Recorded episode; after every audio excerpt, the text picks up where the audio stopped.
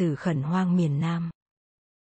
Phụ lục Người Pháp cố ý ém nhẹm những rắc rối xảy ra trong việc phân phối đất đai. Thuở ấy, người dân thấp cổ bé miệng chỉ có thể kêu nài và nếu đem phân xử thì người dân không giành luật lệ luôn luôn bị thất kiện. Hội đồng phái viên đi xét đất gồm toàn là viên chức, thân hào của tỉnh, quận, tổng và làng. Lề lối làm việc của hội đồng này tuy nói là quan sát tại chỗ, ghi vào biên bản giành mạch nhưng họ chỉ ngồi tại công sở làng, với lính mã tà bảo vệ. Làng mạc ở Hậu Giang quá rộng, giàu đủ thiện chí các viên chức cũng khó lội bùn xình, phơi nắng dầm mưa hàng đôi ba cây số dưới ruộng để xem đâu là danh giới từng sở đất. Trên nguyên tắc, nhà nước Pháp tự hào là dành nhiều dễ dãi cho dân, phát triển chế độ tiểu điền chủ hơn là chế độ đài điền chủ nhưng trong thực tế lại khác. Dư luận của mọi giới kể cả dư luận của những tay thực dân Pháp đã xúc động khi ở Hậu Giang xảy ra hai biến cố quan trọng về quyền sở hữu đất ruộng. Vụ Ninh Thạnh Lợi, năm 1927 ở Rạch Giá. Vụ Nọc Nạn, năm 1928 ở Bạc Liêu. Lúc bấy giờ từ những tờ báo thân tránh quyền, ủng hộ thực dân đến báo có xu hướng ôn hòa đều lên tiếng vì những lý do sau đây. Nạn nhân là những người trí thú làm ăn, tuyệt nhiên không có những người làm tránh trị xúi dục. Họ chỉ muốn bảo vệ phần đất ruộng mà họ đã khai thác từ lâu. Những người phạm tội đã tìm đủ mọi cách để kêu nài trong mức cố gắng tối đa của họ. Thành phần xã hội của những bị can là điền chủ lớn hoặc nhỏ, chớ không phải là tá điền hoặc bần cố nông. Họ không bao giờ nêu khẩu hiệu chống chế độ thực dân Pháp hoặc đưa yêu sách dùm cho người khác, nhằm mục đích khuấy động thành một phong trào lan rộng. Bộ máy đàn áp của thực dân Pháp đã quá sốt sắng, trừng phạt quá đáng thay vì dùng biện pháp ít tốn xương máu hơn. Luật lệ mà thực dân bấy lâu đưa ra về vấn đề khẩn đất chỉ là những cạm bẫy để cho kẻ lương thiện sụp xuống dễ dàng thực dân đành thú nhận sự thiếu sót về mặt nghiên cứu tâm lý dân Việt, cũng như tâm lý người miên. Hai vụ nọc nạn và ninh thạnh lợi vi phạm đến những nguyên lý thấp nhất về lòng nhân đạo. Có thể nói là chẳng một ai dám binh vực thái độ của thực dân, mặc dầu đã tán thành ngấm ngầm chế độ ấy trong một mức nào đó. Nhờ báo chí tường thuật và quảng bá tin tức, dư luận xúc động mạnh, các chiến sĩ quốc gia dùng dịp này mà chỉ trích chính sách của thực dân, ôn hòa như ông Bùi Quang Chiêu mà cũng phải lên tiếng. Các tài liệu hoặc sách nghiên cứu của người Pháp sau này không dám bỏ quên hai biến cô nói trên nhưng họ chỉ đề cập vắn tắt trong vài hàng, hoặc cố ý giảm thiểu tầm quan trọng.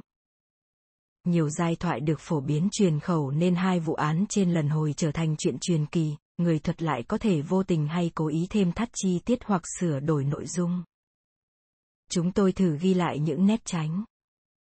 Vụ án Ninh Thạnh Lợi Tài liệu căn cản mà chúng tôi sử dụng là bản phúc trình của Thống đốc Nam Kỳ Blanchard de la Brosse gửi lên toàn quyền Đông Dương, đề ngày 28 tháng 5 năm 1927. Làng Ninh Thạnh Lợi Quận Phước Long, tỉnh Rạch Giá trước kia là vùng đất thấp và phèn, cỏ mọc hoang vu, trên mấy rồng cao giáo thì người miên đã làm ăn lâu đời từ khi đào kinh quan lộ, Phụng Hiệp nối Cà Mau đến ngã bảy. Cần Thơ, dân tới khai khẩn hai bên bờ ngày càng đông đúc, lập ra quận Phước Long.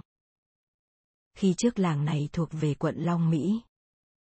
Thời đàng cựu tuy là dùng chính sách đồng hóa nhưng vua chúa nhà Nguyễn dành cho người miên ở Nam Kỳ nhiều quyền tự trị. Đất đai của họ thì họ gìn giữ, thủy lợi. Huê lợi cá tôm dưới sông rạch thuộc về họ hưởng người Pháp lúc mới xâm chiếm đã gặp nhiều sốc miên khá đông đúc nên vội kết luận là người Việt không có tài thực dân, vì những vùng chung quanh xóm miên hãy còn nguyên vẹn, hoang vu.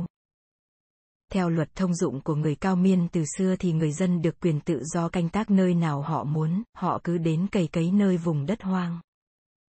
Nếu có người canh tác từ trước thì phải đợi khi nào đất bỏ hoang trong 3 năm liên tiếp, kẻ khác mới được chiếm hữu luật lệ phiền phức về khẩn đất mà người Pháp ban hành đã làm đảo lộn tình thế. Vài cường hào thừa cơ hội lập bộ mới để chiếm đoạt, lấn đất người Miên nhưng người Việt Nam vẫn thua người Pháp về phương diện này. Năm 1922, một người Pháp là Bovin Eno dùng thủ đoạn hợp pháp nhưng bịp bợm, cho tay em đứng tên xin khẩn đất trong làng Ninh Thạnh Lợi rồi hắn mua lại những biên lai xin khẩn ấy.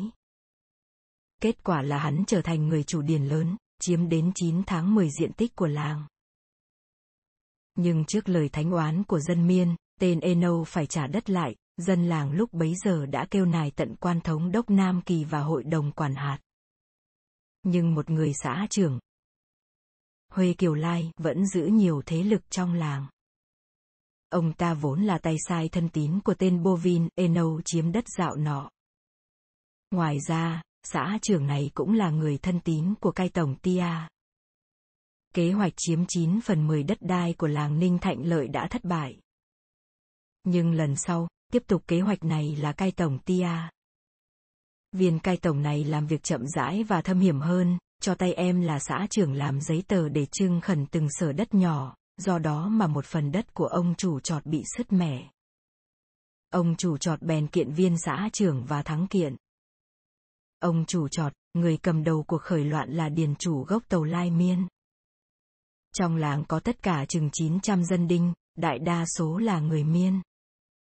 Chủ trọt đứng bộ 300 mẫu đất ruộng, góp địa tô và cho vay ăn lời, mỗi năm thâu ước 15.000 dạ lúa. Vào đầu tháng 5 năm 1927, chủ trọ. Người Pháp phiên âm là chóc bắt đầu ra tay. Hương chức làng lân cận và lính mã tà ở quận Lỵ Phước Long cùng chủ điền Pháp đều chú ý đến những cuộc hội họp bất thường, trong đó có chủ trọt, mốc. Em rể của ông ta và một người thầy bùa tên là Cổ Cui mà nhiều người cho rằng em của chủ trọt. Họ tụ họp chừng 40 người, làm lễ cúng, phát bùa, khoe rằng hễ đeo vào người là súng bắn không lùng. Bọn tay em mặc quần áo trắng, mấy người lãnh tụ thì mang cờ xí nhiều màu. Họ cử hành liên tiếp nhiều cuộc lễ khác, thay đổi địa điểm trong làng hoặc ở làng giáp danh, phải chăng với mục đích củng cố tinh thần bọn tay em và thâu nạp thêm người mới. Mọi việc diễn ra êm thắm, không xúc phạm đến tài sản hay tánh mạng ai cả. Một biến cố nhỏ lại xảy ra. Khi chủ trọt và bọn tay em làm lễ trên phần đất đai của đồn điền Mason. Tên thực dân nổi danh về khai thác rừng tràm, gần như độc quyền thì tên cai điền của Mason bèn thị oai, cầm súng đưa lên như hăm dọa bắt buộc chủ trọt phải giải tán. Cai điền của Pháp được quyền giữ súng. Bọn chủ trọt và tay em liền phản ứng ngay, bắt sống bốn người tá điền trên phần đất của Mason rồi đem về lãnh thổ của mình. Tên cai điền hoảng hốt bèn đánh điện cho chủ tỉnh rạch giá mà báo nguy. Đây là làng gần quận Lý. Trong khi đó, chủ trọt và đồng bọn trở về xào huyệt. Đó là căn nhà lớn của ông ta, hai bên là lẫm lúa và nhà cho bọn làm công ở, ngoài ra còn tích chữ sẵn nào dao mác, nào phãng phát cỏ kéo cổ thẳng trở thành loại gươm bén. Một cuộc lễ khác diễn ra. Cô cui làm phép, cầu khẩn với thần linh. Bấy giờ đạo cao đài bắt đầu phát triển đến Hậu Giang, hương chức mấy làng lân cận suy luận qua sắc phục trắng của bọn tay em, cho là hình thức giống như đạo cao đài. Có lẽ chủ trọt và đồng bọn muốn lập một tôn giáo mới, thế thôi. Bức điện tín của người cai điền đến tay chủ tỉnh rạch giá vào lúc chủ tỉnh hội thường lệ với các chủ quận. Chủ quận Phước Long và viên cai tổng được lệnh trở về địa phương để xem xét tình hình và ứng phó gấp. Bấy giờ, tình hình như căng thẳng hơn. Sau cuộc lễ lớn, chủ trọt bước qua giai đoạn mới. Cho rằng tứ phía một sợi chỉ màu trắng tượng trưng cho ranh giới bất khả xâm phạm, cấm ngặt không cho ai bước qua. Quan chủ quận Phước Long đi ghe đến công sở làng Ninh Thạnh Lợ ơi vào chiều ngày 6 tháng 5 năm 1927. Ông lên bờ, thấy vài người miên mặc quần áo trắng đứng lãng vãng gần đó. Ông ra lệnh gọi họ lại để hỏi chuyện. Trong công sở cũng còn một vài người miên nhưng tất cả đều không thèm trả lời và như theo một hiệu lệnh, họ kéo ra, chạy về phía quan chủ quận. Quan chủ quận hoảng sợ, chạy trở xuống ghe trong khi bọn tay em của chủ trọt rượt trên bờ và liệng đất theo ghe để khiêu khích. Hôm sau, ngày 7, theo lệnh quan chủ quận, hai người lính kín. Mật thám, bốn lính mã tà và viên cai tổng cùng đến nơi để tái lập trật tự. Họ mang theo loại súng bắn đạn trài. Khi gặp tay em của chủ trọt, lính bắn vài phát bọn tay em dùng dao mác và phãng mà rượt theo, chẳng ai bị thương cả. Bọn lính mã tà và lính kín hoảng sợ chạy trở về dinh quận để báo động. Ngay trong đêm ấy, bọn chủ trọt liền đến bao vây nhà của cai tổng Tia. Ở ngã tư phó sinh và nhà của viên xã trưởng Ninh Thạnh Lợi ở Cỏ Thum. Viên cai tổng vắng mặt. Họ rút lui, không phá hại gì trong nhà cả. Nhưng mặc dầu không có xã trưởng ở nhà, bọn người hăng máu nọ ra tay hạ sát cha của ông này. Viên cai tổng và xã trưởng vì quá khôn ngoan nên không dám ngủ nhà, điều này chứng tỏ rằng chủ trọt hận về chuyện giựt đất. Uy thế của chủ trọt càng lẫy lừng, bọn tay em càng tin rằng với bùa phép thì súng bắn không lùng, như lần bị bắn đạn trài hôm trước cho thấy rõ. Chủ tỉnh rạch giá bèn đích thân vào quận Phước Long để đàn áp. Cùng đi với ông ta có viên thanh tra mật thám và một số lính mã tà. Khi đến Phước Long thì đã 8 giờ tối. Và ông ta lại trở về chợ rạch giá vào lúc hừng đông hôm sau. Ông ta thấy không nên ở lại Phước Long vì toán quân gồm lính mã tà và tên cỏ Tây đã bị loạn quân đánh đại bại. Tên cỏ bu xây bị thương khá nặng, ba người lính mã tà thì chết khi lâm trận. Trận này xảy ra trước khi viên chủ tỉnh đến Phước Long vì ông ta đi bằng tàu đò sung công, còn tên cỏ bu xây thì lại dùng chiếc tàu khác, mượn của ti kiểm lâm. Số là viên cỏ bu xây quá khinh địch, khi tàu chạy ngang vùng cấm địa của bọn chủ trọt thì dừng lại rồi ra lệnh cho chừng 10 tên mã tà mang súng trên vai đến tìm vài tên phiến loạn mà bắt sống làm con tin, để dằn mặt và điều tra. Dọc đường, lính mã tà gặp bọn tay em của chủ trọt đang nghinh chiến với dao mác. Bọn lính dỗ dành, mời họ đi theo để gặp mặt viên cỏ tây mà kêu nài, trình bày nỗi oan ức. Bọn tay em của chủ trọt chịu nhận lời nhưng với điều kiện là họ được đi thong thả phía sau, bọn lính phải đi phía trước. Bọn lính chấp thuận và lại khinh địch, mang súng trên vai, đi trước. Khi còn chừng 100 mét tới công sở, tức là chừng 120 mét thì tới chiếc tàu mà viên cỏ Tây đang chờ đợi thì theo hiệu lệnh bằng tiếng miên, bọn tay em của chủ trọt sông tới, đâm bọn lính mã tà từ phía sau lưng, khiến chẳng ai đề phòng kịp. Hai ba người lính mã tà đủ thời giờ nạp đạn bắn trả lại, làm cho đối phương bị thương và chết sáu người. Một viên mã tà và hai người lính. Có lẽ lính kín bị loạn quân giết tại trận. Viên cỏ bu xây bấy giờ đang đứng trên bờ, thấy chuyện náo động thì hoảng sợ. Mặc dầu bên cạnh ông ta còn 15 người mã tà, nên chạy lên tàu trốn vào cabin riêng. Nhưng một tay em của chủ trọt lanh tay, giật cây súng của tên mã tà từ trận. Trong ấy có sẵn đạn, bèn nhắm vào viên cỏ mà bắn gây thương tích trầm trọng. Phát đạn thứ nhì bắn lên tàu chúng tên cai mã tà, gây thương tích. Lại còn một tên lính bị chém đứt ba ngón tay. Thế là tàu chạy nhanh để tàu thoát, bỏ sót lại một tên lính mã tà. Tên này nhảy xuống kinh sáng, lẩn trốn dưới cỏ để rồi lội nước qua bờ bên kia. Sau này, giới hữu quyền Pháp chê tên cỏ bu xây quá vụng về và quá sợ chết. Bấy giờ, trên bờ chỉ có chừng 30 loạn quân với võ khí thô sơ và ba cây súng mà họ vừa giật được. Nếu từ trên tàu mà bắn cho kéo tay thì hàng chục người lính còn lại đủ sức giải tán và gây tổn thất nặng cho đối phương, chớ không rút lui một cách thảm bại. Viên chủ tỉnh gặp toán quân của tên cỏ bu xây trên đường về Phước Long. Lính mã tà của chủ tỉnh và của tên cỏ cộng lại cỡ 30 người, đủ sức trở lại ăn thua với bọn người làm loạn. Nhưng viên chủ tỉnh không làm chuyện đó được vì ông ta đi tàu đò từ Long Mỹ đến, và chủ tàu này không chịu chạy đến nơi bất an. Và lại, chủ tỉnh còn muốn đưa tên cỏ bu xây về Sài Gòn để điều trị gấp. Quả thật là thắng lợi cho phe chủ trọt về phương diện tâm lý. Chủ quận rút lui, chủ tỉnh cũng rút lui, tên cỏ bị thương. Vì vậy dân trong vùng hoảng sợ, trong một đêm ai nấy vội vã tản cư trong khi chủ trọt treo bảng ra lệnh không cho bất cứ tàu bè nào qua lại khu vực của ông ta kiểm soát, đồng thời mấy tiệm buôn Huê Kiều phải mua bán như thường lệ, bằng không thì sẽ bị phá cửa. Chủ tỉnh rạch giá bèn đánh điện cầu cứu với tỉnh Cần Thơ. Hôm ấy, khi nhận được điện văn là vào lúc xế trưa, các quan ăn lễ kỷ niệm nữ anh hùng Jean Diac. Chủ tỉnh Cần Thơ nghỉ phép, vắng mặt. Phó chủ tỉnh bèn ra lệnh cho trung úy cảnh sát tên là Tơ Cót tức tốc qua rạch giá với 30 lính mã tà của tỉnh Cần Thơ. Họ đi xe hơi tới Long Mỹ.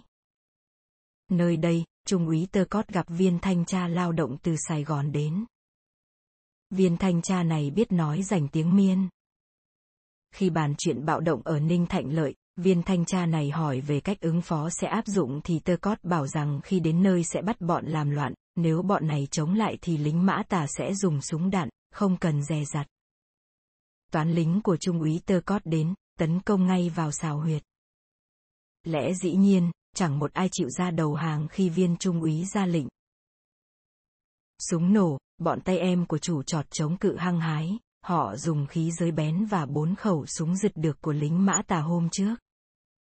Họ bắn tất cả 80 viên đạn, tức là đến viên đạn cuối cùng. Bên chủ trọt, 14 người chết tại trận, gồm chủ trọt, tên thầy bùa và con gái của chủ trọt. Cô gái này đứng hàng đầu, sung phong khi nghinh chiến. Ngoài ra còn khoảng 20 người bị thương, bị bắt giam.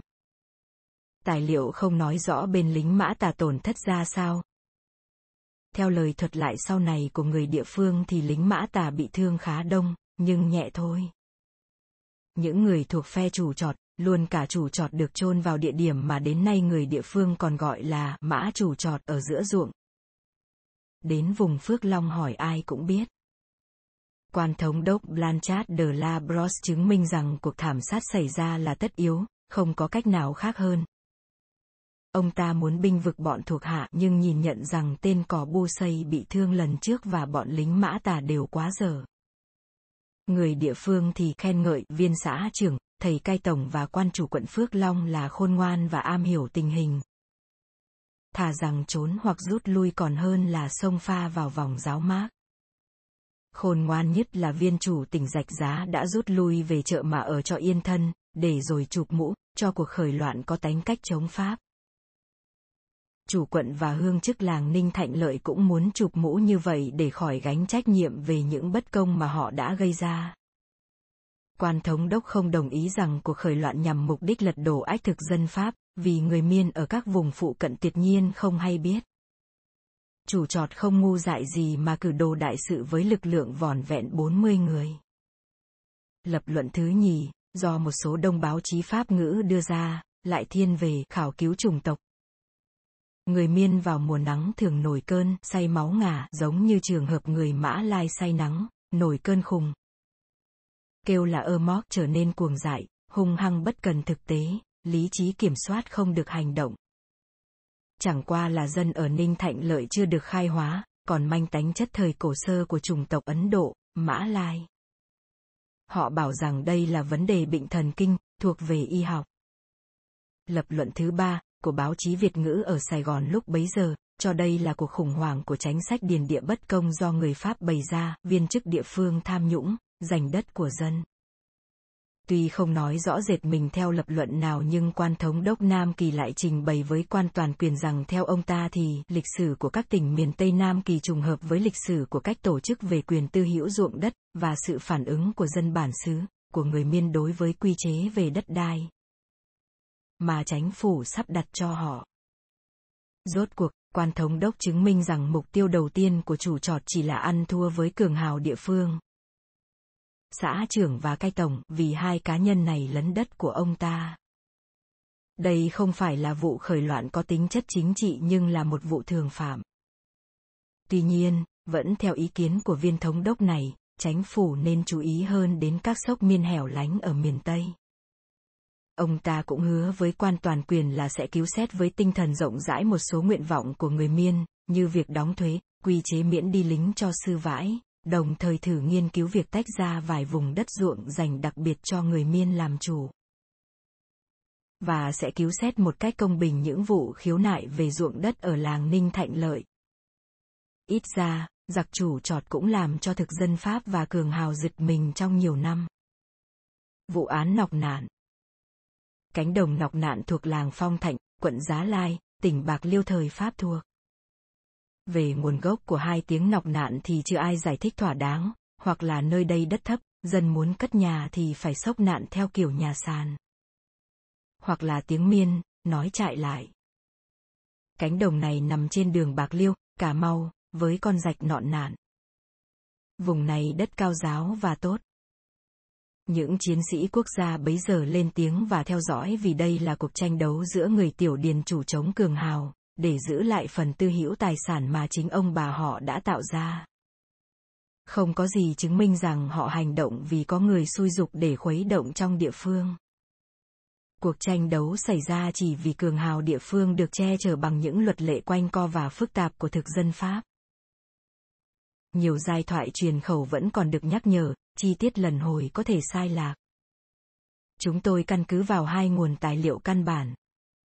Bài về nọc nạn do tác giả vô danh được truyền tụng, lời lẽ mộc mạc, chi tiết khá cụ thể, lưu hành từ những năm 1930, 1931. Loạt bài do ký giả Lê Trung Nghĩa. Tự Việt Nam đăng trên báo La Tribune Indochina do Bùi Quang Chiêu làm chủ nhiệm. Bấy giờ, Bùi Quang Chiêu là chiến sĩ quốc gia tiến bộ. Ký giả Lê Trung Nghĩa là người gốc ở Phong Thạnh, chuyển xảy ra tại quê quán nên ông hiểu rõ và đến địa phương nhiều lần, giúp gia đình nạn nhân bằng mọi cách, khác hơn trường hợp một vài ký giả khác chỉ tường thuật đại khái để bán báo. Báo La Tribune Indochina từ ngày 17 tháng 8 năm 1928 đến 24 tháng 8 năm 1928 đặc biệt dành cho vụ án này với những bài chiếm trọn cả trang nhất, những số trước đó cũng đã nhắc nhở từng chập. Bài về nọc nạn chúng tôi không siêu tầm được phần sau, nên ghi phần đầu mà thôi. Trời Nam thiên hạ Thái Bình. Kẻ lo nông nghiệp người gìn bán buôn. Ngàn năm gió thuận mưa tuôn lúa thì một dạ, giá thì đồng hai. Nhân dân ai nấy mừng thay. Dù đi làm mướn giá dày đặng cao. Dưới sông, ca, nốt, đò, tàu.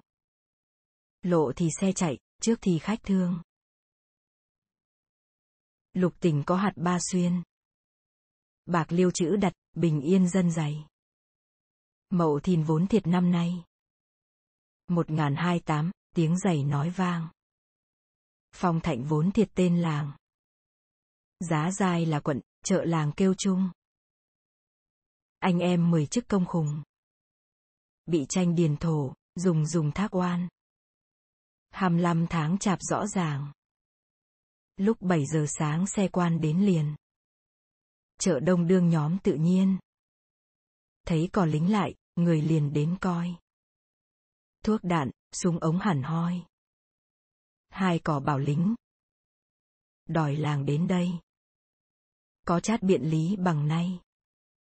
Xài ta xuống giày, đong lúa đương tranh. Thị chân là vợ huyện lành. Lãnh án đành dành mướn bọn ta đi. Biện toại nhà ở trốn ni. Làng phải dẫn lộ ta đi đến liền. Hai cò bước xuống đỏ nghiêng bảo làng với lính đi liên một đỏ. Phong Thạnh Hương quản tên cho. Ngồi trước mũi đỏ, bàn luận gần xa. Xuống đây, ắt bọn nó ra. Giữ lành chưa biết việc mà làm sao. Nước dòng đỏ xuống đi mau. Tám giờ đã tới lao sao lên liền. Cỏ bảo lính đứng liên liên. Còn làng phải đứng ra riêng một hàng trong nhà mười chiếc luận bàn. Than cùng từ mẫu hai hàng lâm ly. Dầu con thác xuống âm ti. Về những bài báo do Lê Trung Nghĩa viết, chúng tôi sử dụng với sự dè dặt. Bấy giờ có những sự thật mà ký giả biết rõ nhưng không thể viết ra được, vì là cuộc vận động công khai trên báo chí để cứu nạn nhân. Lời khai trước tòa án của những nhân chứng hoặc của người trong cuộc phải được hiểu qua khía cạnh riêng. Lắm khi, họ phủ nhận sự thật vì sự thật ấy bất lợi cho họ trước tòa, hoặc họ biết nhưng lại khai rằng không biết, chưa kể đến những người làm chứng bị mua chuộc bằng tiền bạc. Trước năm 1900, một nông phu đến khai phá rừng ở rạch nọc nạn trên diện tích non 73 mẫu Tây. Năm 1908, ông này chết để lại cho con là Hương Tránh Luông. Đất thì rộng, sức người và vốn liếng có hạn, năm 1910, anh em Hương Tránh Luông bắt đầu làm việc tích cực hơn. Đất khai phá phải trải qua 2-3 năm đầu không có huê lợi vì cây cỏ còn nhiều, nào gốc cây, nào đất trùng quá thấp, nạn chuột bọ, heo rừng. Lúc bắt đầu khai phá thì vùng này hoang vu, thưa thớt dân cư, chẳng thấy ai đến tranh giành cả. Tỉnh Bạc Liêu hẻo lánh, việc đo đạc ruộng đất để lập bộ rất chậm trễ so với các tỉnh miền trên. Năm 1910, Hương Chánh Luông làm đơn xin khẩn tránh thức 20 mẫu và chịu đóng thuế trên diện tích này. Đơn ấy được chấp thuận và được cấp biên lai. Năm 1912, họ làm ruộng thêm trên khoảnh đất ấy, canh tác chọn và xin rước kinh lý. Trường tiền đến đo đạc theo luật định, để xin bằng khoán chính thức. Viên trường tiền tên là Aberti đến đo đạc, làm phúc trình và chủ tỉnh Bạc Liêu trao cho ông Hương Tránh Luông bản đồ phần đất nói trên. Năm 1916, một người tên là Tăng Văn Đờ, đứng ra tranh cản, viện lý do phần đất mà Hương Tránh Luông và gia đình đang canh tác là công lao của y một phần nào. Tăng Văn Đờ được chủ tỉnh đòi đến xử và thất kiện. Tuy nhiên, viên chủ tỉnh lại cho Tăng Văn Đờ một sở đất nhỏ, cắt ra từ phần đất của ông Tránh Luông. Phần đất của ông Tránh Luông gồm 72,95 mẫu, bị cắt cho đờ. 4 mẫu rưỡi tức là chỉ còn lại 68,45 mẫu mà thôi. Để giải quyết vụ này, viên chủ tỉnh nói trên cấp cho Hương Tránh Luông một tờ bằng khoán tạm, số 303 đề ngày 7 tháng 8 năm 1916. Ông Hương Tránh Luông mất. Biện toại là con trai lớn của gia đình và các em đành nhường nhịn và chấp nhận, mặc dầu đất của tổ phụ để lại mất hết 4 mẫu rưỡi nên nhớ rằng bằng khoán cấp cho biện toại là bằng khoán tạm. Tưởng rằng công việc canh tác được yên ổn, rẻ đâu năm 1917 xảy ra một biến cố khác. Sự can thiệp của một người Huê Kiều giàu khét tiếng trong tỉnh. Ông Bang Tắc, tên thật là Mã Ngân. Ông bang này muốn khẩn đất bằng con đường quanh co nhưng hữu hiệu, ông ta giành luật lệ và biết rõ những sơ hở số là giáp danh với phần đất của gia đình Hương Tránh Luông do biện toại là con trai đứng thay mặt, có phần khác do Phan Văn được làm chủ. Sau khi chết, đất của Phan Văn được để lại cho vợ hưởng, người vợ này tên Nguyễn Thị Dương. Ông bang tắc. Mã Ngân chú ý nhiều vào phần đất của Nguyễn Thị Dương, đến gặp bà này mà trả giá và tìm đến hương chức làng Phong Thạnh để xem xét lại kỹ. Hương chức làng Phong Thạnh tiết lộ rằng phần đất của anh em biện toại, giáp danh với phần đất của Nguyễn Thị Dương đã khai thác xong nhưng chưa có bằng khoán chính thức. Là người giành luật lệ, ông bang làm giấy tờ mua đất, cho thêm bà Dương chút ít tiền để trong tờ bán đất ghi rằng bán phần đất với danh giới bao trùm luôn khoảnh đất mà anh em biện toại đang khai thác. Lập tức, ông bang tắc tìm cách hăm he, cho anh em biện toại biết rằng đất mà họ đang canh tác là của ông ta, vì ông ta đã mua lại của bà Nguyễn Thị Dương rồi. Lẽ dĩ nhiên, anh em biện toại phản ứng ngay, tìm cách kêu nài lên quan trên rằng bà Nguyễn Thị Dương đã bán phần đất mà họ đã có bằng khoán tạm cho bang tắc, và bang tắc đã lấn đất. Đơn đã gửi bốn lần đến chủ tỉnh Bạc Liêu và bốn lần lên thống đốc Nam Kỳ, luôn cả quan toàn quyền Đông Dương để kêu nài. Nhưng việc khác lại xảy ra. Năm 1919, bang tắc lại xúi dục tá điền của ông ta xông qua phần đất của anh em biện toại, đốt một căn tròi ruộng và giết một con trâu để dằn mặt. Nhưng anh em biện toại vẫn không nao núng, tin nơi công lý. Bấy giờ, chủ quận ở giá giai là ông Phủ Hát. Theo lời tự thuật của quan phủ này thì khi đến chấn nhậm tại giá giai, hay tin có cuộc tranh chấp giữa ông bang tắc và anh em biện toại, ông ta đã đòi ông bang tắc tới để phân xử, đề nghị với ông bang là nên nhân nhượng chia đất ra hai phần đồng đều, ông bang phân nửa, anh em biện toại phân nửa. Như vậy là trong thực tế, ông bang đã lấn thêm một phần đất đôi chục mẫu. Quan phủ hát cũng phân trần rằng chính ông đã nhờ hương cả trong làng để đưa đề nghị ấy với anh em biện toại, nhưng anh em ông này không chấp nhận sự chia hai đồng đều ấy. Trong vụ án nọn nạn, dư luận đã đổ lỗi cho quan phủ hát phải chăng quan phủ này nhận số tiền của ông bang nên đưa đề nghị này? Nếu là người vô tư, tại sao ông không mời anh em biện toại đến dinh quận để phân giải mà chỉ mời có một mình ông bang? Quan phủ thanh minh với dư luận như vậy thì ta tạm tin như vậy. Cũng năm ấy. 1919, quan phủ hát. Được làm chủ tịch hội đồng phái viên để xác nhận sở hữu chủ của từng sở đất ở làng Phong Thạnh với diện tích chính xác, danh giới, để tránh thức cấp bằng khoán. Mặc dầu anh em biện toại khiếu nại nhưng với thế lực của ông bang, với sự hậu thuẫn của một số người, phần đất của anh em biện toại lại bị chính thức xem như là đất của ông bang tắc. Về sau, ra trước tòa đại hình, biện toại vẫn cả quyết đây là vụ ăn hối lộ, luôn cả viên họa đồ là Rousseau cũng ăn vì thoạt tiên, khi đo đạc tên Pháp này cho rằng đất ấy là của biện toại, nhưng khi đã nhận tiền của bang tắc, hắn nói ngược lại đó là của bang tắc. Mặc dầu vậy, anh em biện toại vẫn cương quyết chống đối. Đất đã mất rồi, họ ở đó mà chờ. Đèn công lý của thực dân Pháp. Bang tắc cứ tiếp tục lo hợp thức hóa phần đất chiếm cứ mà hội đồng phái viên. Có ông Phủ Hát. Làm chủ tịch xác nhận là của chính bà Nguyễn Thị Dương ưu tiên khai khẩn rồi bán lại cho ông ta. Ngày 13 tháng 4 năm 1926, Thống đốc Nam Kỳ ký nghị định bán thuận mãi sở đất 50 mẫu với giá 5.000 đồng cho Mã Ngân.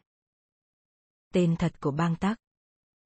Bang tắc cứ ham dọa, buộc anh em biện toại đong lúa ruộng vì với nghị định trên và với tờ bằng khoán chính thức, anh em biện toại đã trở thành tá điền trên phần đất của họ. Anh em biện toại chống đối ra mặt. Bang tắc không dám làm to chuyện vì ông ta đã từng dính líu vào vài chuyện rắc rối về pháp lý, nếu sanh sự thêm thì nhà nước thực dân lúc bấy giờ có thể dùng luật lệ mà trục xuất ông ta về tàu, cộng với mấy tội trạng trước. Ông ta nghĩ ra một biện pháp rất có lợi và rất ôn hòa để thắng đối phương. Ông ta bán sở đất trên cho một bà rất có uy thế. Bà Hà Thị Tia, mẹ vợ của người anh ông Phủ Hát. Vì vậy mà sau này, dư luận cho rằng vụ giật đất là do Phủ Hát tiếp tay với bang tắc một cách đắc lực. Bà này mua xong, bèn đòi thâu địa tô trên phần đất mà anh em biện toàn đang canh tác. Ngày 6 tháng 12 năm 1927, bà Tia xin được một án lệnh của tòa cho phép tịch thâu tại chỗ tất cả lúa mà anh em biện toại gặt được. Anh em biện toại nghe tin ấy, bắt đầu lo sợ. Ngày 13 tháng 2 năm 1928, lính mã tà tới gặp anh em biện toại để thi hành lệnh thâu lúa, anh em biện toại kháng cự. Ngày 14, tức là ngày hôm sau, lính mã tà lại vô lần thứ nhì. Anh em biện toại cũng chống cự, lính mã tà lại rút lui. Ngay trong đêm ấy, anh em biện toại đoán trắng rằng ngày mai, lính mã tà sẽ đến với lực lượng đông đảo và thái độ cứng rắn hơn vì là lần thứ ba, sau hai lần cảnh cáo anh em trong gia đình tụ họp lại, làm lễ lại ông bà. Mẹ là bà Hương Tránh luôn cũng được mời ngồi để các con lạy, gọi là báo hiếu lần chót. Anh em bèn trích huyết vào cái tô, thể ăn thua, không sợ chết. Để thi hành kế hoạch, anh em bày ra chuyện bắt thăm để nhờ vong linh ông bà chỉ định ai là người đứng ra hy sinh đầu tiên. Lần thứ nhất, đứa em gái tên Trọng lại rút nhằm thăm anh em không muốn thấy đứa em gái lại đảm nhận sự hy sinh quá lớn lao nên đồng ý là cho bắt thăm lần thứ nhì. Và lần thứ nhì này, cũng cô Trọng được lá thăm ấy. Cô Trọng bình tĩnh đứng dậy, bảo các anh. Ông bà đã dậy, em xin liều chết. Nên nhớ một chi tiết. Trước đó, khi được án tòa và thấy thái độ quá cứng rắn của anh em biện toại, Hương chức làng tự ý bắt giam 24 giờ bà Hương tránh luôn để ham dọa. Biện toại vì thương mẹ nên hứa sự không chống cự. Nhờ đó, bà Hương tránh được về nhà để các con lại lần chót. Lúc đến công sở, thái độ của biện toại rất buồn giàu. Lại còn một chi tiết khác. Thầy Hương thân trong làng đã mướn người gặt lúa của anh em biện toại, vì lệnh tịch thâu đưa tới nhằm lúc lúa chín. Mười chức, em biện toại đã xin phép vị hương thân để được tự mình gặt lúa nhưng vị hương thân từ chối, hồ nghi rằng nhân cơ hội ấy mười chức có thể giấu bớt lúa. Khi ra tòa, viên trưởng lý thắc mắc tại sao số lúa mà hương chức làng mướn gặt chỉ có 2.080 dạ thay vì 3.500 dạ như phỏng định. Phải chăng hương chức làng đã lén ăn cắp bớt số lúa này để xài riêng? Và nếu lúa gặt được nhiều, sau khi đong lúa ruộng theo án lệnh tòa mà còn dư lại đủ ăn trong mấy tháng đầu năm thì anh em biện toại chưa ắt tuyệt vọng đến mức, để rồi thảm trạng lại xảy ra. Biện toại sống với mẹ và các em trong đại gia đình, số lúa thu hoạch chia ra vẫn là ít. Ở xứ Bạc Liêu, mỗi năm gia đình nào cũng phải dư nhiều lúa để bán mà sắm quần áo, thuốc men, chớ không như ở Tiền Giang chỉ cần đủ lúa ăn, còn bao nhiêu món khác trong gia đình đều mua sắm nhờ hoa màu phụ như vườn dừa, chuối, hoặc chăn nuôi. Thảm trạng xảy ra vào sáng ngày 16 tháng 2 năm 1928. Tìm lại sự thật, nhất là các chi tiết thì hơi khó khăn. Lính mã tà thì cương quyết đổ tội cho đám anh em biện toại. Trong giấy thuế thân, ghi sai là tại. Những nạn nhân trong cuộc thì muốn chứng minh rằng họ chỉ tự vệ. Một số người trong cuộc đã chết, nếu còn sống thì họ sẽ đưa ra nhiều bằng chứng khác. Đại khái, những nét lớn như sau.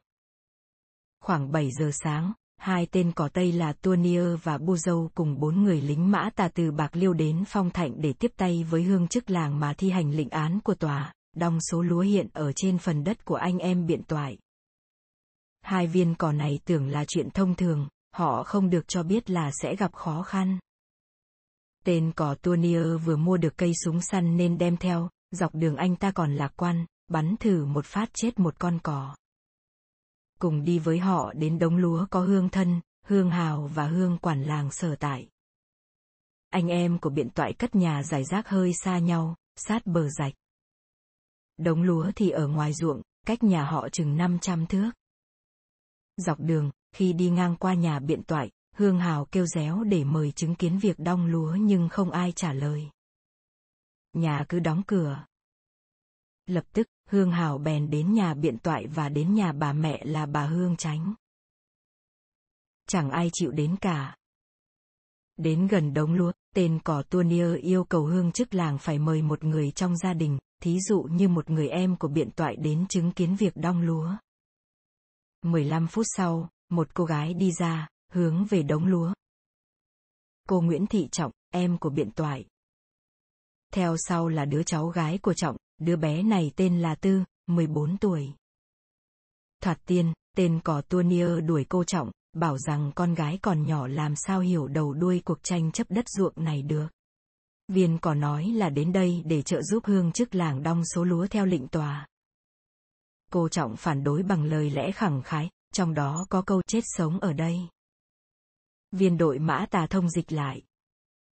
Tên cò Tunia ra lệnh đuổi lần thứ nhất. Cô Trọng cứ đứng đó, yêu cầu khi đong lúa xong thì hương chức phải giao cho cô một giấy biên nhận ghi rõ bao nhiêu giả. Tunier trả lời rằng không có chuyện trao biên nhận. Rồi thì Tunier tát tai cô Trọng. Cô Trọng rút trong áo ra một cây dao nhỏ, loại dao có miếng sắt trận ở trước cán. Cỏ Tuanier đập một báng súng khiến cô té xỉu.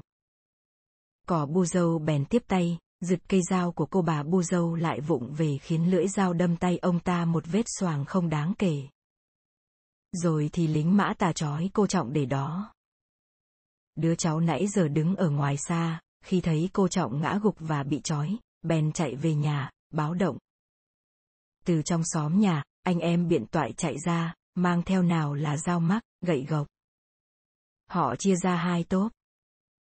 Tốp thứ nhất do 10 chức, em ruột biện toại cầm đầu, tốp thứ nhì do thị nghĩa, vợ 10 chức cầm đầu. Tên cò Tuanier ra lệnh cho bọn lính chuẩn bị ứng phó. Tuanier bảo một tên lính ra lệnh cho 10 chức đừng dùng vũ khí. 10 chức chạy đến quá gần, cò Tuanier bèn bắn chỉ thiên một phát. Nhưng 10 chức cứ tiến tới và tên cò lại nhắm ngay 10 chức mà bắn. Tuy bị thương rất nặng, mười chiếc vẫn cầm mắc gượng nhào tới, đâm trúng bụng tên Tuanier, rồi cả hai đều ngã xuống. Anh em của mười chiếc tấn công bọn lính mã tà và tên cỏ bu dâu. Cỏ bu dâu rút súng lục, bắn làm bị thương nặng bốn người. Cò Tuanier tuy bị thương nặng nhưng cũng bỏ lết lại gần cò bu dâu. Vì bắn không còn một viên đạn, bu dâu bèn giật khẩu súng lục của Tuanier mà bắn tiếp. Một số người bị thương, bị chết. Miều là em rể của biện toại giật được khẩu súng mút cơ tông của bu dâu. Với khẩu súng ấy, Miều chạy ra xa bắn về phía bọn lính mã tà nhưng không gây thương tích cho ai. Lính mã tà cũng rút lui một lượt. Nhân viên công lực đến điều tra, được biết trong số người làm loạn có 5 người đàn ông, hai người đàn bà và ba người đàn bà khác không biết tên. Ngay buổi sáng hôm ấy, mười chức và vợ. Tên Nghĩa đều chết, luôn cả người anh tên Nhẫn cũng chết. Nhịn. Trong giấy thuế ghi sai là nhịn, anh của mười chức, liễu. Em gái của mười chức đều bị thương nặng, được đưa tới nhà thương. Liễu còn sống. Ba ngày sau, nhịn chết. Tóm lại, về phía gia đình biện toại thì có bốn người chết. Ba đứa em ruột và một người em dâu là vợ mười chức. Nên chú ý là vợ mười chức đang mang thai. Bài vẻ nọn nạn ở đoạn chót kể lại với giọng trầm hùng là năm người đổi một thằng Tây tức là kể luôn đứa hài nhi còn trong bụng mẹ. Về phía đối phương, chỉ có tên cỏ Tuanier chết ngày 17, khi nằm ở nhà thương Bạc Liêu. Bọn hương chức hội tề đã nhanh chân bôn tẩu từ khi thấy tình hình quá căng thẳng. Cô Trọng bị bắt. Biện toại với con trai là tía thì ra chợ Bạc Liêu với khẩu súng mà miểu đã giật được. Ông Biện nộp súng và thưa với nhà nước về chuyện các em bị cỏ Tây giết. Ông Biện và đứa con bị bắt luôn. Miều thì hôm sau bị bắt. Còn một người duy nhất trốn thoát là dậu. Hoàn cảnh của bà Hương tránh luông thật đáng thương hại. Các con của bà đều bị chết, không chết thì bị bắt. Bà ở nhà một mình. Báo chí Sài Gòn lúc bấy giờ đua nhau khai thác vụ nọc nạn. Ký giả xuống tận nơi điều tra. Dư luận từ mọi giới, luôn cả giới thực dân đều thuận lợi cho gia đình biện toại. Họ bị áp bức quá lộ liễu, họ là tiểu điền chủ siêng năng nhưng bọn cường nào cấu kết với quan lại tham nhũng đã đưa họ vào đường cùng. Hơn nữa, bấy giờ phong trào quốc gia đang sôi nổi, xu hướng chống thực dân lan tràn, đám táng cụ Phan Chu Trinh vừa xảy ra vào hai năm trước. 1926 Đảng lập hiến ra đời, thủ lãnh là ông Bùi Quang Chiêu còn đang hăng hái. Tuy là theo chủ trương Pháp, Việt đề Huệ, ông cũng cố gắng làm một chuyện xây dựng mặc dầu ông phủ hát. Nối giao cho bang tắc, là người của đảng ông. Ngoài ra, còn sự giúp đỡ tận tình của ký giả Lê Trung Nghĩa là cây bút phóng sự của tờ La Tribune Indochai nói do chính Bùi Quang Chiêu chủ trương. Trong giới trí thức Pháp, nhiều người tiến bộ đã bực mình vì biến cố nọc nạn. Ký giả Lê Trung Nghĩa nhờ hai luật sư rất tận tâm là trai cần và Zevaco biện hộ cho gia đình nạn nhân, cãi không ăn tiền. Người có chút lý trí phải nhận rằng anh em biện toại chẳng mảy may gì thủ oán cá nhân tên cò Tuanier cả. Tòa Đại hình Cần Thơ sửa vụ án này vào ngày 17 tháng 8 năm 1928. Ông Rosario ngồi tránh án, công tố viên là Moro. Ông Moro này khá tốt và công bình. Ngoài ra còn một ông hội thẩm là ông sự, rất tốt. Người Pháp đứng trước tình thế gay gâu. Mặc nhiên, họ đem ra xử những hậu quả của luật lệ bất công do chính họ ban hành, tức là họ xử cái chế độ của họ. Tha bổng tất cả nạn nhân thì không được, nhưng lên án thì lên án làm sao? Chuyện này cả nước đều hay biết. Trừ báo La Depes Lindosin ra thì tất cả báo chí Sài Gòn đều có mặt, theo dõi phiên tòa. Báo Liejo Anamit, Đông Pháp Thời báo, L'Impasso, L'Opinion, Le Courrier Saigonis, Le Phare, La Tribune Indochina. Tòa tuyên án như sau. Biện toại, Nguyễn Thị Liễu. Em út của toại và tiệp. Con trai của toại được tha bổng. Cô Nguyễn Thị Trọng, 6 tháng tù. Nhưng đã bị giam 6 tháng rồi. Miều, chồng của Liễu. Em rể của biện toại. Hai năm tù vì có tiền án ăn trộm. Đây là bản án rất nhẹ, so với những bản án khác thời thực dân. Qua lời khai của can phạm và những người làm chứng, chúng ta biết thêm những chi tiết quan trọng sau đây. Từ năm 1910, biện toại đã vào đơn xin trưng khẩn phần đất mà về sau xảy ra tranh chấp. Bấy giờ, chủ tình có cấp cho biên lai. Nhưng biên lai ấy bị ăn cướp đánh lấy mất, toại làm đơn xin bổn nhi. Điều rất lạ là bộ sổ ghi đơn xin khẩn đất ở Bạc Liêu vào năm ấy lại bị mất. Ai làm mất?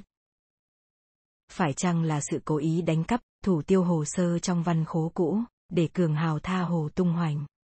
Viên chức ở tòa bố Bạc Liêu lúc vụ án xảy ra là ông Phủ Tâm. Nương ông này xác nhận rằng tài liệu cũ bị đánh cắp từ lâu rồi, trước khi ông nhận chức. Ông hội thẩm sự đã nhấn mạnh cho tòa nhớ rằng tiếng Việt khó dịch, thí dụ như mấy tiếng chết sống ở đây mà cô Trọng trả lời với tên cò Tuanier.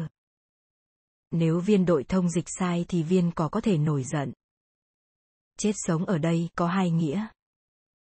Một là giàu chết hay sống, tôi vẫn đứng tại đây, đuổi tôi, tôi không đi đâu hết. Hai là mạng đổi mạng tại đây. Hương thân Hồ Văn Hy xác nhận rằng tên cò Tuanier bắn trước, sau đó 10 chức mới đâm tên cò. Chi tiết này xác nhận lời đồng bào địa phương đồn đãi cho rằng 10 chức là người đầy đủ tiết tháo và trí khí anh hùng. Bị đạn rồi, nhưng còn đủ thần lực và bình tĩnh để ngã về phía trước mà đâm kẻ thù cho bằng được, đâm rất trúng, rồi mới chịu chết vì bị thương quá nặng. Công tố viên Moro lưu ý với tòa, có thể là viên thơ ký lãnh trách nhiệm ghi nhận đơn xin khẩn đất hồi năm 1910 đã trao cho biện toại một biên lai nhưng không có đánh số, với dụng ý dành phần đất ấy cho người khác. Lâm Văn Kết từng có chân trong hội đồng phái viên đã xác nhận với hội đồng. Phần đất tranh chấp là của biện toại khai khẩn trước tiên.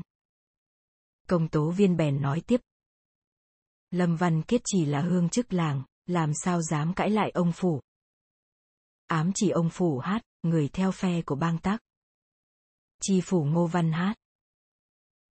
Khai rằng mặc dầu thấy có tranh chấp về đất đai, nhưng hồi năm ấy với danh nghĩa là chủ tịch hội đồng phái viên, ông ta đành buông trôi vì đo lại danh dấp đất đai là vấn đề phiền phức. Viên họa đồ đã tốn công đo đất ở làng Phong Thạnh suốt ba năm rồi. Công tố viên bèn của trách cho rằng vì công lý không thể viện lý do là mất thời giờ, nếu thấy bất công là phải đo đạc, xem xét danh đất trở lại. Công tố viên nói thẳng. Lề lối của phủ hát. Trong lúc làm chủ tịch hội đồng phái viên thật là bừa bãi, vì phủ hát. Bừa bãi nên xảy ra vụ án bi thảm này. Bị luật sư chất vấn, phủ hát, đành thú nhận rằng chính anh của ông ta chớ không phải ông ta là người đang hùn vốn với bang tắc để khai thác hai chiếc tàu đỏ đang chạy trên đường Bạc Liêu, cả mau mang tên là tàu Hồ Nam và Hồ Bắc. Khi bang tắc, Mã Ngân ra làm chứng, ông ta bảo rằng không hối hận gì cả. Viên hội thầm hỏi Mã Ngân. Dân chúng cho rằng đáng lý ra ông phải chết thay cho viên cỏ Tuanier. Mã ngần nín, không trả lời, qua lời khai của bà Hồ Thị Tia, công chúng thấy có sự sắp sặt của bang tắc để bán lại cho bà ta phần đất tranh chấp, vì ba ta đủ sức ăn thua công khai hơn. Mã Ngân muốn phủi tay. Trước khi buộc tội, công tố viên Moro yêu cầu tòa nên thận trọng trước khi phán quyết. Công tố viên nhắc lại rằng vụ này xảy ra sau vụ án Ninh Thạnh Lợi hồi năm ngoái. Vụ này chứng tỏ dân chúng đang sống trong tình trạng căng thẳng và vấn đề đất đai là chuyện nghiêm trọng. Người ta có thể xúc phạm bất cứ chuyện gì, nhưng nên tránh xúc phạm tới điền thổ. Mã Ngân chỉ là người mua đất để cho tá điền mướn lại, trong khi biện toại là người đích thân canh tác. Công tố viên trách cứ bà Hồ Thị Tia. Là giàu có, tài sản ước từ 2 đến 300 nghìn đồng lúc bấy giờ mà quá nhẫn tâm đòi tịch thu tất cả lúa gặt hái được của biện toại lại còn đòi thêm một số tiền khác. Công tố viên bảo rằng hoàn cảnh của biện toại thật là khốn nạn. Những người không tình cảm đến giật đất, rồi bọn quyền thế lại tiếp tay với bọn người sang đoạt.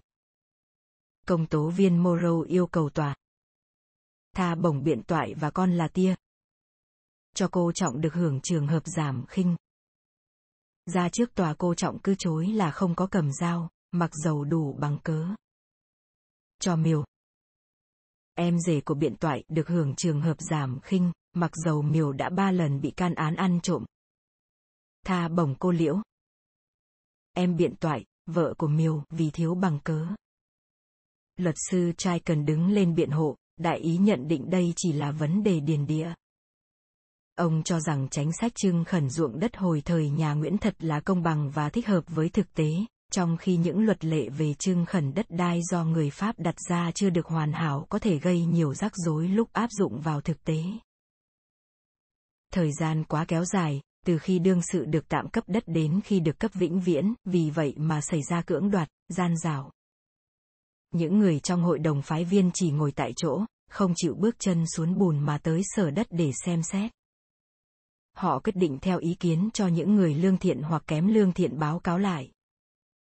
Luật sư trai cần kết luận đại đề. Biện toại đã tranh đấu với rừng rậm để khai phá và tranh đấu với tử thần. Sau một ngày làm lụng khổ nhọc, anh em trở về tròi, sau khi ăn cơm, họ cho rằng chết có lẽ sướng thân hơn là sống trong hoàn cảnh nhọc nhằn. Sau khi tranh đấu với tử thần, có lẽ luật sư muốn nói tới bệnh rét rừng, anh em trong gia đình lại còn phải tranh đấu với những người khác, tức là bọn người chỉ biết có đồng tiền, làm giàu bằng thủ đoạn sang đoạt. Sau khi tranh đấu với bọn người nói trên, họ còn phải tranh đấu với thủ tục pháp lý. Chúng ta, những người Pháp, nên xây dựng ở xứ này một chế độ độc tài. Không phải độc tài bằng sức mạnh của súng đạn, nhưng là sự độc tài của tình cảm cao đẹp. Luật sư Zevaco đứng lên biện hộ, ca ngợi lời buộc tội của công tố viên, vì công tố viên đã lưu ý đến sự thật, đến công lý và cả lòng nhân đạo. Luật sư phân chia ra hai vụ án, vụ tranh chấp điền thổ và vụ án giết người. Luật sư cho rằng chính sách của nhà nước thì tốt, nhưng nhiều người thừa hành xấu đã làm cho chính sách trở nên xấu đối với dân chúng. Việc cai trị trở thành xấu nếu các quan phủ, chủ quận là người ác độc. Sau khi xảy ra thảm trạng, có lẽ nhà nước nên nói thẳng với Mã Ngân. Chúng tôi trả lại cho ông số tiền 1.080 đồng mà ông đã xuất ra theo giá của nhà nước để mua phần đất của biện toại. Và xin ông để nhà nước được yên. Luật sư nhắc lại ý kiến của công tố viên là muốn cho bộ máy cai trị có lề lối đứng đắn thì phải sa thải những kẻ bất lương. Luật sư nói thêm rằng, đuổi những tên bất lương ở cấp dưới cũng chưa đủ, phải đuổi những người ở cấp cao hơn mà bấy lâu nhà nước đã tin cậy. Nên sa thải vài ông phủ, ông huyện bất hảo. Chúng ta đã thấy rõ hành động của cặp bài trùng. Mã Ngân cấu kết với một ông phủ chủ quận. Tên tránh phạm của tấn kịch đẫm máu này chính là phủ hát. Trạng sư Jevaco cũng xin tòa tha thứ cho các bị can và lên tiếng, xin quy ngài đừng đưa ra một bản án nghiêm khắc, một bản án được luận ra vì phẫn nộ. Bởi vì những người nông phu khốn nạn này mai đây cũng sẽ bị trừng phạt khá đầy đủ rồi, khi họ trở về tới nhà. Thừa phát lại sẽ tới để tịch thâu số lúa của họ, và lần này, quý tòa có thể tin rằng không bao giờ xảy ra vụ nổi loạn nữa đâu. Thưa quý tòa, lần này sẽ có một bà lão khóc về cái chết của bốn đứa con. Bốn người này đã chết, vì họ tưởng rằng có thể tự lực gìn giữ phần đất ruộng mà họ đã từng dưới mồ hôi và máu của họ trên đó. Một số người Pháp ở Cần Thơ và ở vài tỉnh lân cận đã đến xem phiên tòa gay cấn này, họ tỏ ra hài lòng với bản án. Vài người ở Phong Thạnh xin gặp những người bị tội và xin phép cho tội nhân ăn bữa cơm với thức ăn đem sẵn một tiệc bày ra tại Cần Thơ để thết đãi hai vị luật sư và ký giả của các báo Pháp và Việt, do một số đồng bào ở Phong Thạnh và một số nhân sĩ như các ông Huỳnh Minh Trí, Nguyễn Duy Biện, Nguyễn Viết Trọng ở Giá Dài, ông Bùi Văn Túc ở Long Điền. Nên hiểu đây là thói trung hậu và hào hoa cố hữu của dân Bạc Liêu xưa nay. Một đại diện đứng lên cảm ơn hai luật sư và bà Hương Tránh Luông cũng đến cảm ơn họ. Thank you